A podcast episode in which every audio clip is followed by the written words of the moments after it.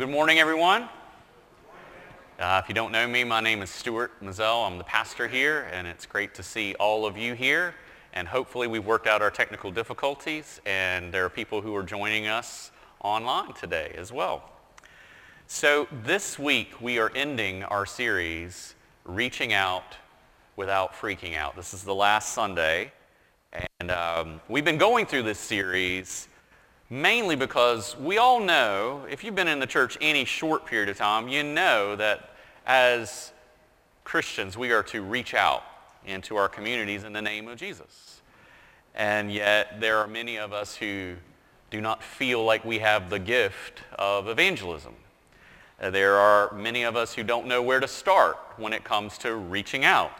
Uh, there are some of us who we are not gregarious extroverts and we feel like we don't know how to talk to strangers. Okay? And, and there are and all kinds of other types of people who are here in this church, and yet we all know that we are to reach out, but yet we can freak out when someone says, hey, let's go out into the community and tell people about Jesus or do something to help them see that Jesus is who he says he is.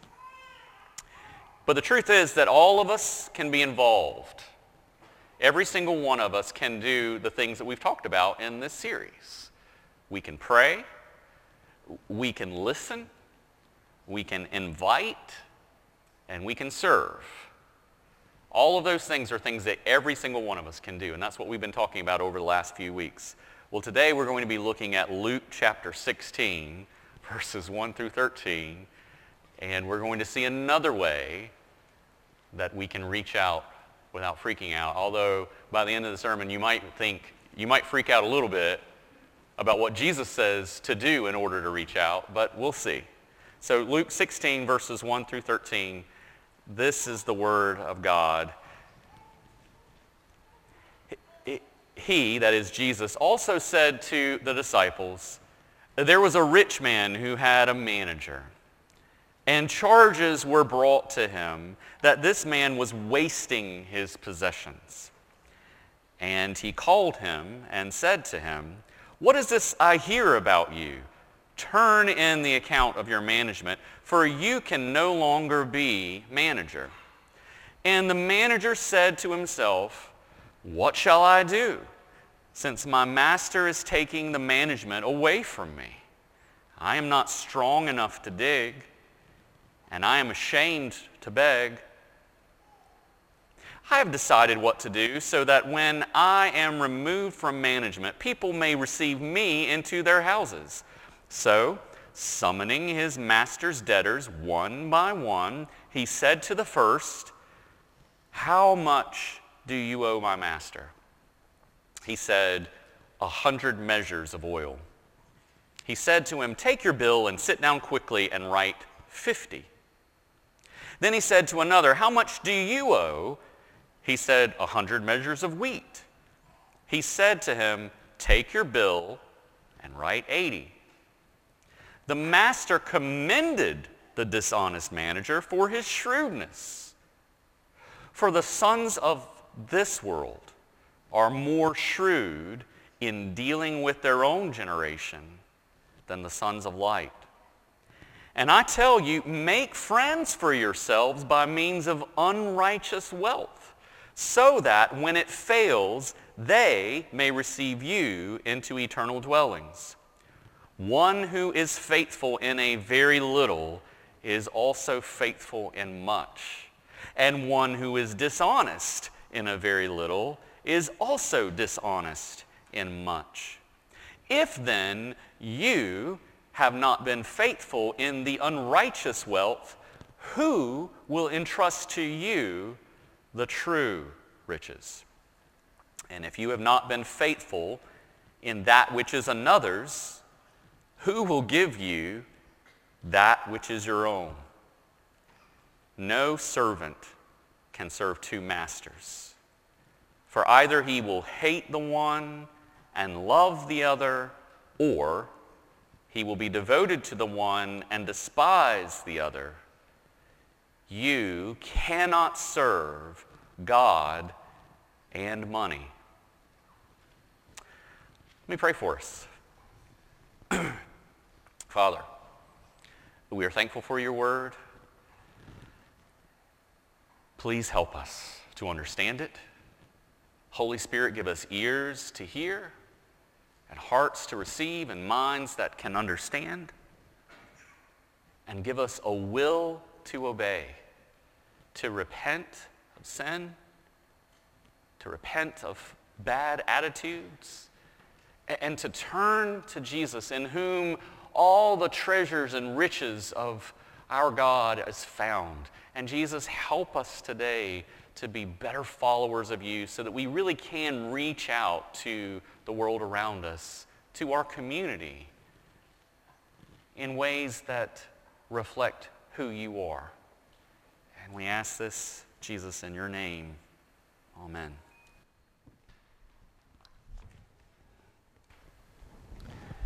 So I'm curious, how many of you have ever seen the 1978 musical Grease starring John Travolta and Olivia Newton-John? Show of hands of people. Okay, so, so there's a good number of you have seen it. All right. So if you've ever seen that movie, maybe you remember this part from the end where you're thinking, that seemed to come out of left field. If you don't remember what I'm talking about, let me just get into it. So generally speaking, the movie is fairly realistic. I mean, realistic for a musical because, you know, people don't normally burst out into song and dance in the middle of real life. But for a musical, it is grounded in some semblance of reality until the end when Travolta and Newton-John, they're in his car and they're driving off into the sunset and everybody's singing around them to live happily ever after and the car starts to fly. You guys remember this part? I mean, when I say fly, I mean literally it flies. It goes up into the air, up into the clouds like an airplane flying through the sky. And if you're watching that movie for the first time, you're probably thinking, what was that all about? Right?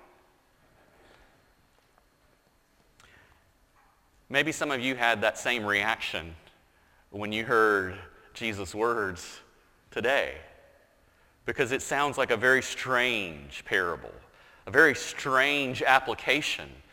Maybe you heard it and you're tempted to ask, what was that all about? And, we have to admit, this is, for Jesus kinds of parables, it, it seems a little out there. And when you hear it, it sounds a little discombobulating. It's a great word, by the way. So let me give you what I believe is the overarching idea that Jesus is laying down here, and then we'll try to spell that out some. Are you ready? So I think what Jesus is trying to get at in this parable is this. Jesus calls us to use the resources available to us wisely with eternity in mind. Now, that's a lot. So let me say that again. Jesus calls us to use the resources available to us wisely with eternity in mind. Now that we know that that's the big picture, let's talk about how this plays out in this passage. And I'm going to ask you to allow me a few liberties as I retell this parable.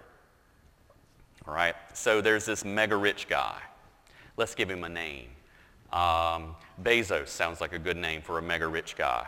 So Bezos, he's so rich. I mean, he's mega, mega rich. He's got all this stuff, and he's got so much stuff that he has to hire a manager a steward, someone to manage and take care of all of his stuff. So that's what Bezos does. He, hire, he hires a manager. But the manager that he hires isn't the greatest guy.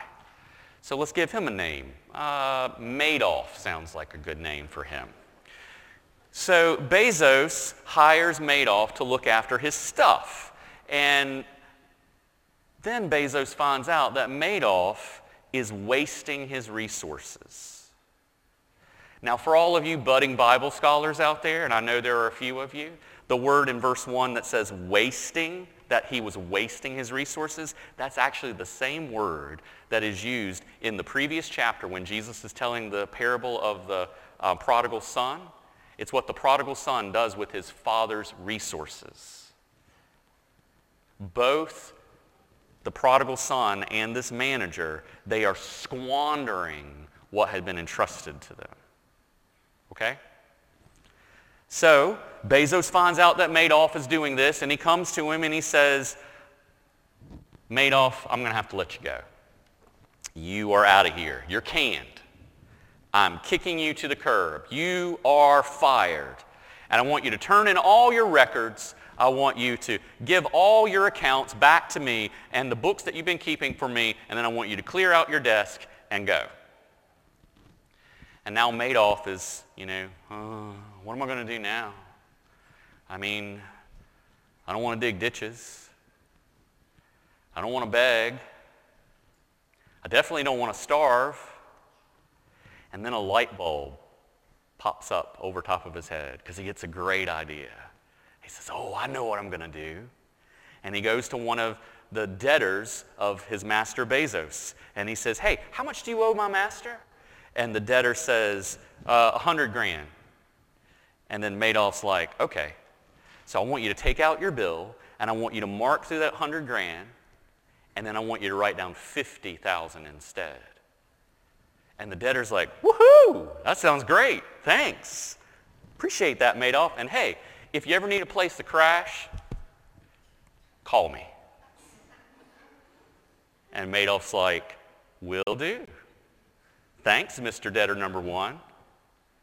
And then Madoff goes to another debtor and another debtor and another debtor until one by one he goes to all of these debtors that Bezos has and he slices and dices chunks off of each person's debt, hoping that each person will help him out when he's out on the street. And then Madoff brings the financial books back to Bezos and, and he says, here you are, have a good day, have a nice life, we'll see you later. And he starts to walk out the door. But Bezos being a smart manager, I mean a, a smart master, he starts flipping through the financial records. He's thumbing through to see what's going on in there and he notices what Madoff has done. And Bezos says, hold up, Madoff. Don't leave yet. Now, at this point, we all expect Bezos to go through the roof, right? That's what we would expect if we're hearing the story for the first time. We would all expect him to lose it. We would all expect him to throw the book at Madoff, both literally and figuratively, and see this scammer locked up in jail. But in an M. Night Shyamalan type of twist, Bezos says, Madoff, you were one shrewd dude. I mean, that move was savvy, bro. You were cunning and calculating and crafty like a fox. Bravo, Mr. Madoff. Bravo. Now, I can imagine that all of the disciples are sitting around listening to Jesus and they're thinking, what is that? Where is he going with this? This is strange. This doesn't sound like a parable Jesus would tell. And maybe you're thinking that. But then Jesus tells them flat out where he's going. Verse 8. For the sons of this world are more shrewd in dealing with their own generation than the sons of light. In other words, Jesus is saying, okay, disciples, I want you to learn this. You know, all those non-Christians that you, you kind of think that you're better than them? I mean, come on. You kind of do. Well, they've got you guys beat when it comes to using worldly wealth on what they think is important. They've got you beat. They wheel and deal for their present and their future like creative geniuses. But you guys, you know what is really important, what is actually important, but you don't invest in it with the same kind of acumen, the same kind of ingenuity, the same kind of passion. You just don't do that. You know eternity awaits. But you seem to be more interested in living for today for your own benefit than you do having a eternal mindset. And if that wasn't jarring enough, then Jesus goes on to say, verse 9, and I tell you, make friends for yourselves by means of unrighteous wealth, so that when it fails, they may receive you into the eternal dwellings. Whoa. Wow. That I did not expect to hear from Jesus, right? And yet it's straight out of his mouth. Now, before we go on to try to explain where Jesus is coming from and what he's trying to tell us, let's, let me explain one particular phrase, the phrase unrighteous wealth in this. Literally, that phrase is the mammon of unrighteousness. Now, mammon being possessions of all kinds that are a part of this world.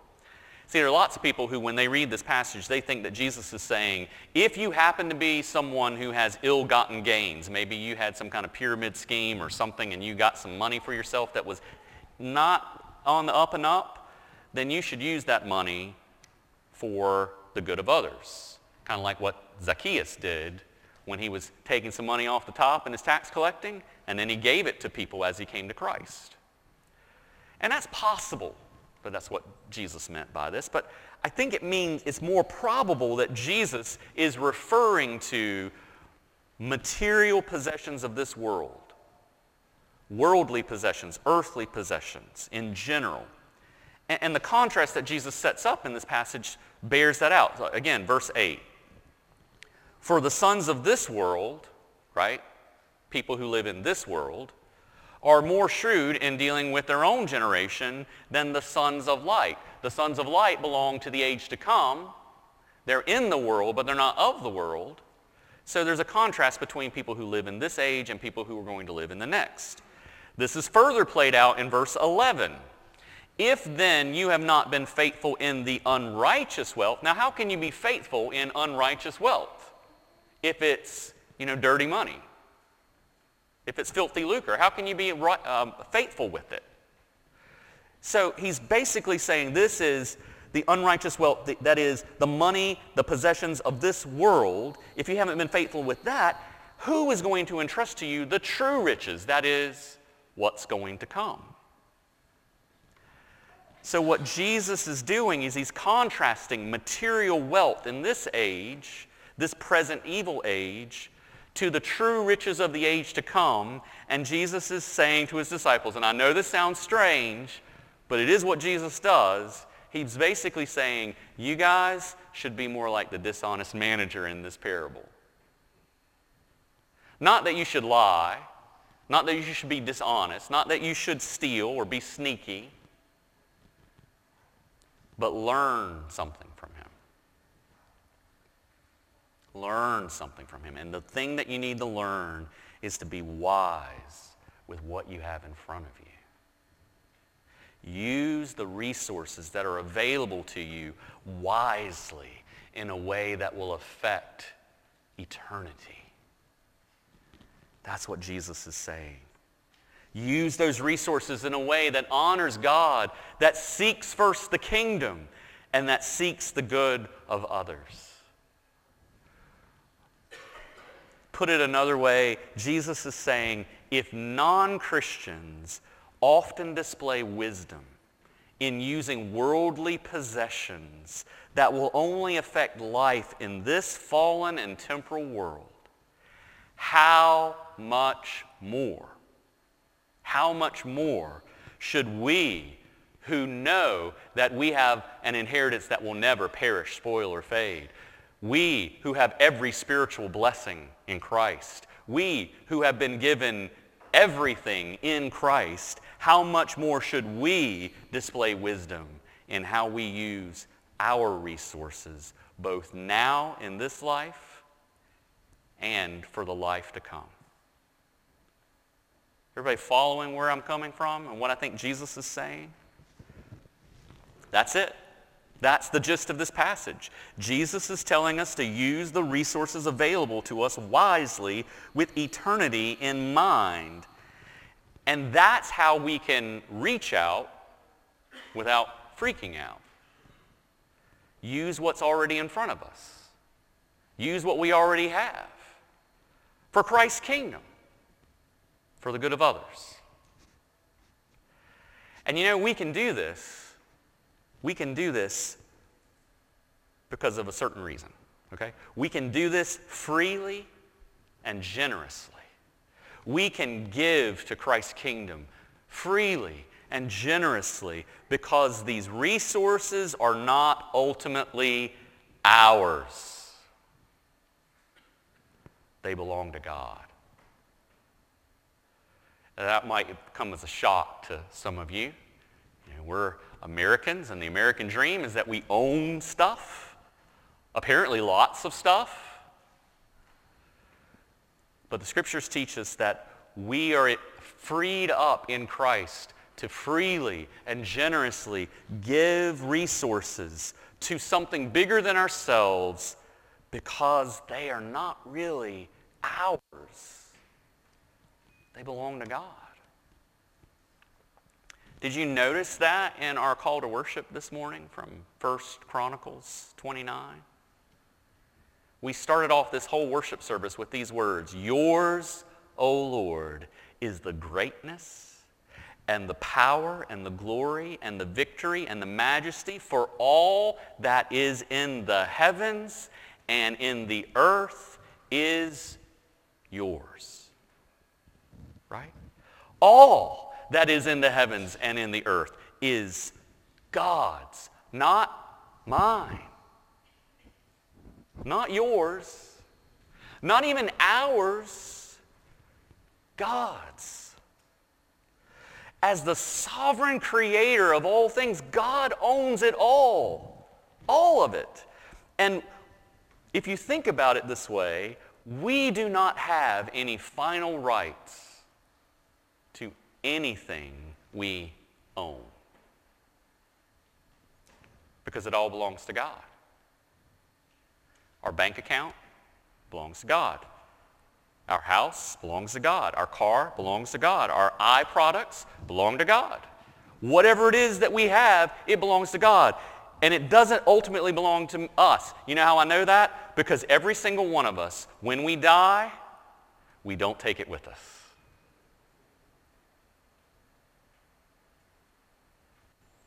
Everything we have, every flower that we pick, from a garden, every book that we have on our bookshelf, every knickknack that we put on a table, all the way up to the biggest things that we can think of that we own. They all are a gift on loan from God. As 1 Corinthians 4, 7 says, what do you have that you did not receive. See, we all think that we have earned things. That's the way we, we, we, we figure things out. We say, I, I've earned this. I worked hard to engage in commerce so that I can get these things. But who gave you the ability to work hard? Who gave you the ability to get stuff? Who made the stuff in the first place that the stuff was made out of? It all is God's. Or as John the Baptist says in John 3:27, a person cannot receive even one thing unless it is given him from heaven. Whatever it is that you think is yours, it's really God's and he is loaning it to you.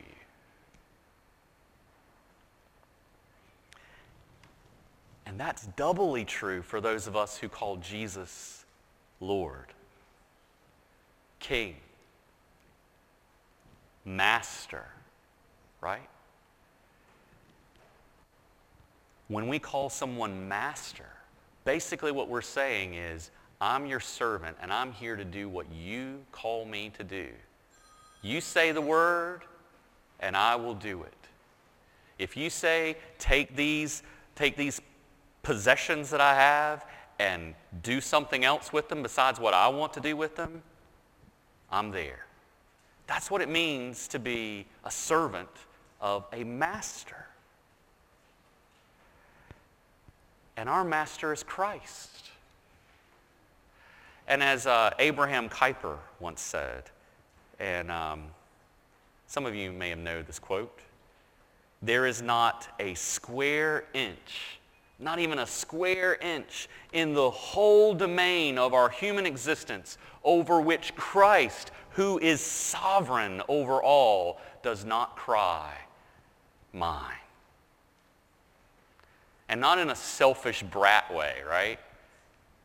In the king way. This is all mine, and I'm sharing it with you for your enjoyment and for the use of the kingdom. But never forget, it's not yours, it's mine. And so, just like the manager of this parable, we are managers. We are stewards, not stewards. That would be terrible if all of us were stewards. There should only be one of us, believe me. But we are stewards. We are managers of our mega rich God and all of his stuff that he's given to us, that he's given to us. We are managers of it. We are stewards. And as God's stewards, we are to be faithful. We're to be faithful in using our resources for God's glory and the good of others. That's what this is about. That's what this passage is saying, is God's stewards were to be faithful in using our, in quotes, resources for God's glory and for the good of others. In Luke 16, 9, when he says, I tell you, make friends for yourselves by means of unrighteous wealth, what he's saying there is do good things. Do good things to other people for the kingdom. Or as uh, Jesus goes on to say in verse 10 and following, one who is faithful in a very little is also faithful in much. And one who is dishonest in a very little is also dishonest in much. What, what you've been given, what I've been given, that's a very little compared to what we're going to have. And if we can be faithful with what God's given us now, God also knows that we're going to be faithful in the age to come with true riches. And that's what he says in verse 11. If then you have not been faithful in the unrighteous wealth, who will entrust to you the true riches? And if you have not been faithful in that which is another's, who will give you that which is your own? And then Jesus sums it up with verse 13. No servant can serve two masters. For either he will hate the one and love the other, or he will be devoted to the one and despise the other. You cannot serve God and money. I don't know if you hear this the way that I hear it, but Jesus is really giving us an ultimatum. There's only one Lord of your life. Is it going to be Jesus or is it going to be your stuff? There's no room for a middle ground. We will either try to use earthly possessions to serve God, or we will try to use God to serve our earthly possessions. That's just the way it is. There's no third option.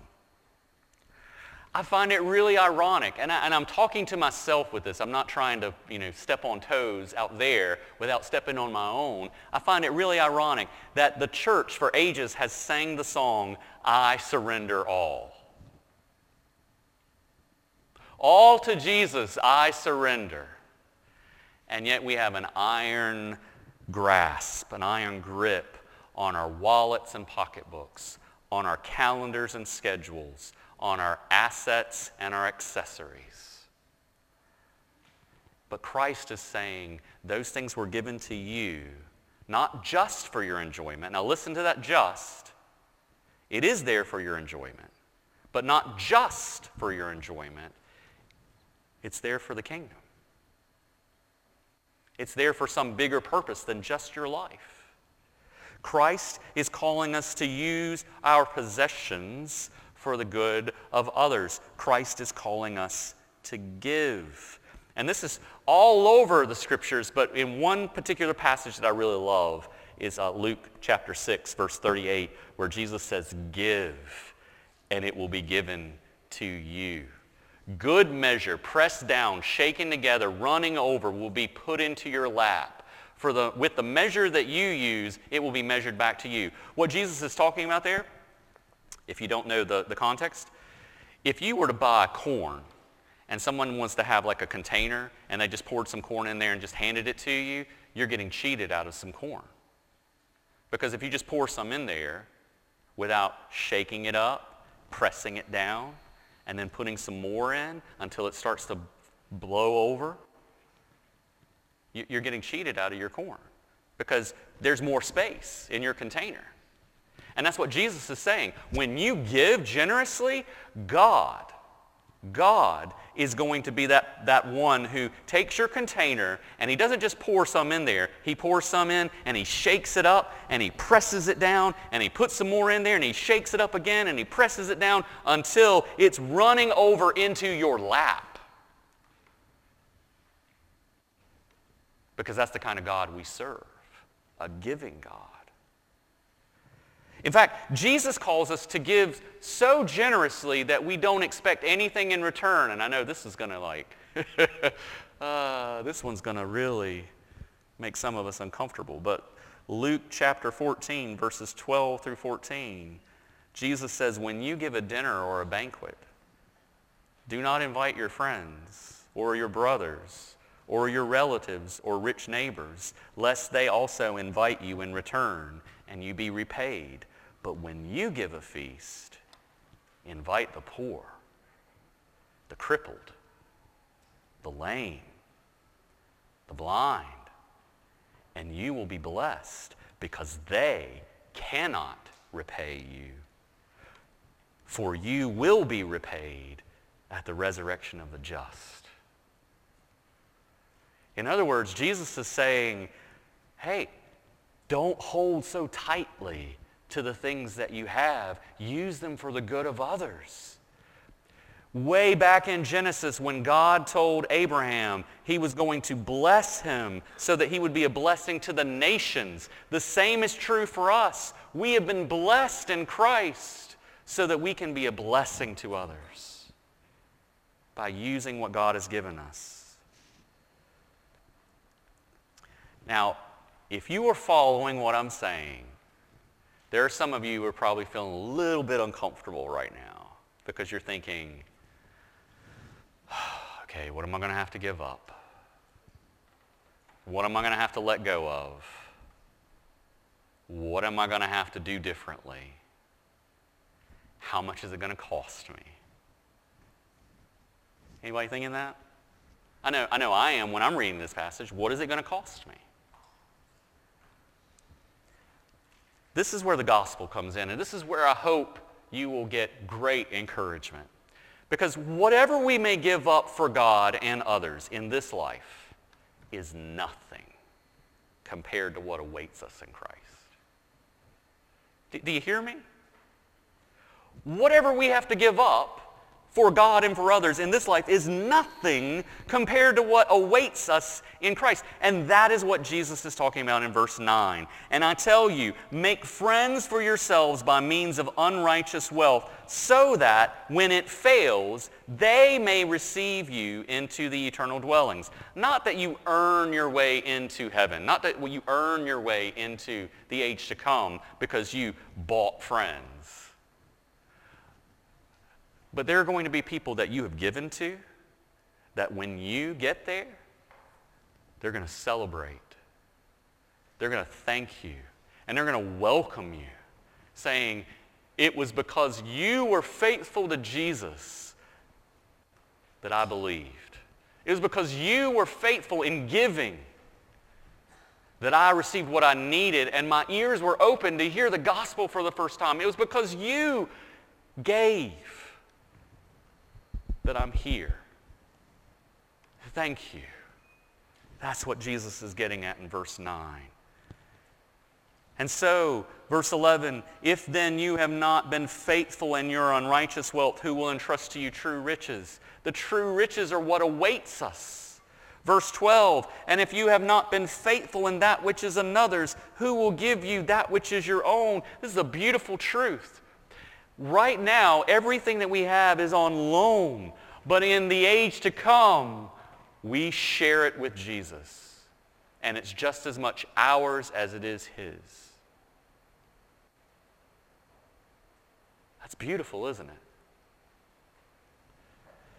As uh, Paul says in one passage, it's an, an, an eternal weight of glory beyond all comparison.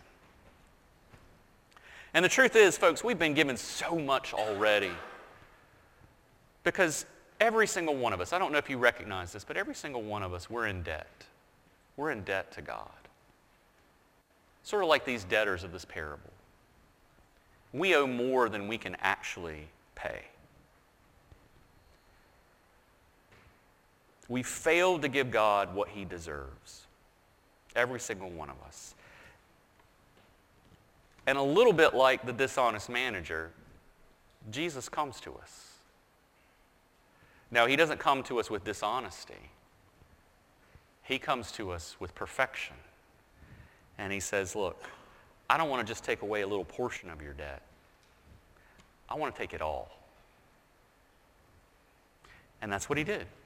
He paid the price of our debt that we owe to God at a cross when his life poured out for us.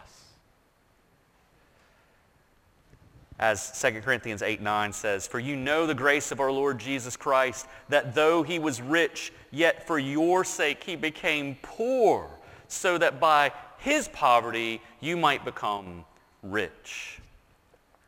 And even though he poured out all of himself at the cross and died for us, he also rose from the dead for us. And through his resurrection, he guarantees to us that everything that he has promised us, everything is truly ours. Not by our works, not because we did this or that or the other, but simply because he loves us.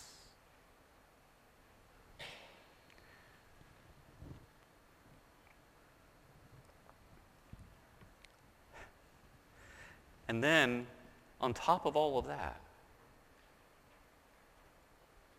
when we give, even in this age, even, yeah, we're waiting for the, rich, the true riches of the life to come, but we, even when we give here, Jesus gives us a promise, and it's a beautiful promise, and it's a promise that I repeat to myself often. From Acts 20, 35. Remember the words of the Lord Jesus, how he himself said, it is more blessed to give than to receive. Even in this life, it is more blessed to give than to receive. That's God's promise to us. All right, so we've said a lot. What's the action point for this week? Well, the action point for this week is basically this. Use the resources God has entrusted to you, whatever those may be, for kingdom purposes. Just use whatever God has given you for kingdom purposes. Now, the easiest way to see how this works is give to the mission of the kingdom. Give to the church, give to missions, give to ministry, give willingly and generously in a way that will have ripple effects throughout eternity. But there are other ways too. Use the resources that you actually have in front of you for the needs of other people. Do you have money? There are people who need help, and you may be able to help them financially? Do you have a house? There are people who may need to stay in your house for some time. There are people who may just want to enjoy a good meal with you. There, are people who may need to spend the night for some reason. Use those resources for the good of other people. Do you have other kinds of material possessions? Do you have books? I, I got plenty of books. Lend freely and generously. Do you have clothes? Do you have a truck or a car? Uh, there was a family in this particular church who has been very gracious. And anytime I ask, hey, we've got some stuff we need to move, can we borrow your truck? Just like that. Yeah, it's yours. That's what we're talking about. Just use what you have for the benefit of, the, of others. Invest in what is going to be eternal. Speaking of investing, I, I was curious, since I used the Bezos example earlier in the service, I, I, I was um, curious, how rich would I be if I had invested in Amazon back when it started in 1997. And so you can actually do this. You can go to Investopedia online and you can find out how much you would make. Um, so I found out that if I, if I had invested $10,000 on day one of Amazon when they offered shares, it would be over $10 million today. That's nothing compared to the riches that await us that we can invest in today. So, by the power of the Holy Spirit and in the name of Jesus, let's invest well in the kingdom of God. Let me pray that we'll be able to do that. Um, Holy Spirit, will you please help us? Help us in the name of Jesus to invest well in the kingdom to use these resources that you have given us for the good of other people, for the upbuilding of the kingdom and for your glory, Father, Son, and Holy Spirit. And we pray this for your glory again. Amen.